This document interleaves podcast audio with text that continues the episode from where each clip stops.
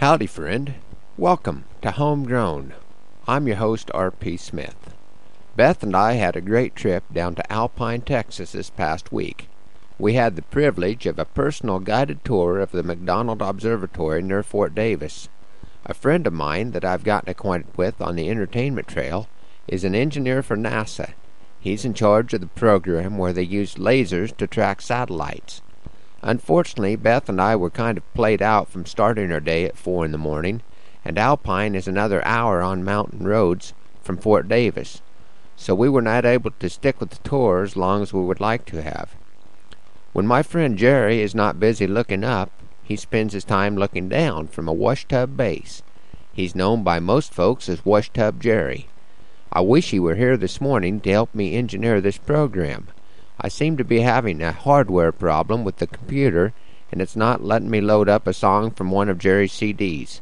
We'll have to try that some other time. If you don't already have plans for next weekend, it would sure be worth your time to head to Valentine for Old West Days, the Cowboy Poetry Gathering.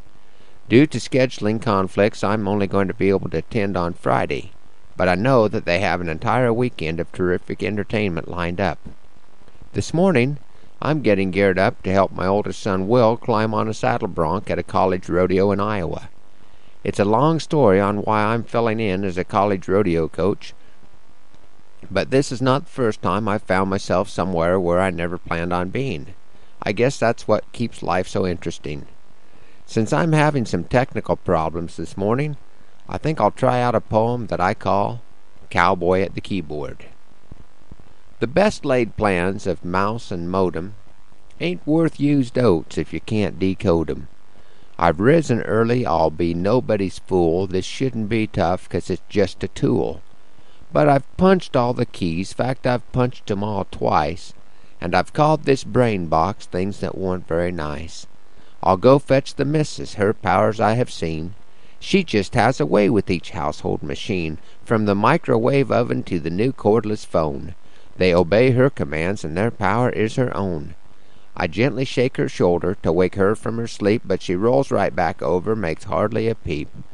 She makes just one statement, the words cut like a knife, and I'd never expect this from my sweet little wife. I stand all alone, my confidence shook. She said, Do what I do, dear. Go read the book. Since I already have Beth woke up, maybe I could get her to give me a ride to the back of the pasture. My wife's just not a morning person.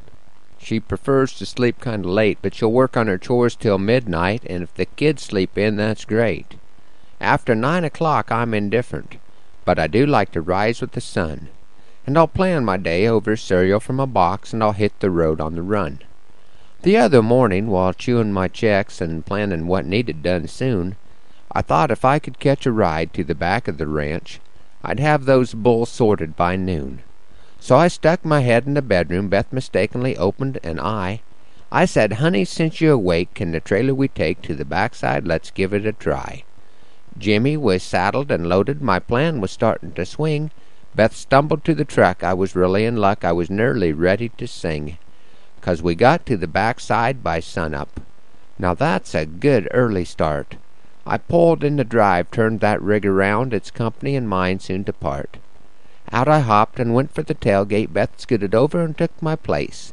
And then the click of a gear rang clear in my ear, and panic came over my face. Folks that drive in their sleep aren't deep thinkers, and they're sure not the kind you can trust. For away she did go, with my horse still in tow, and I'm five miles from home, eatin' dust. Thanks for riding along this morning on Homegrown.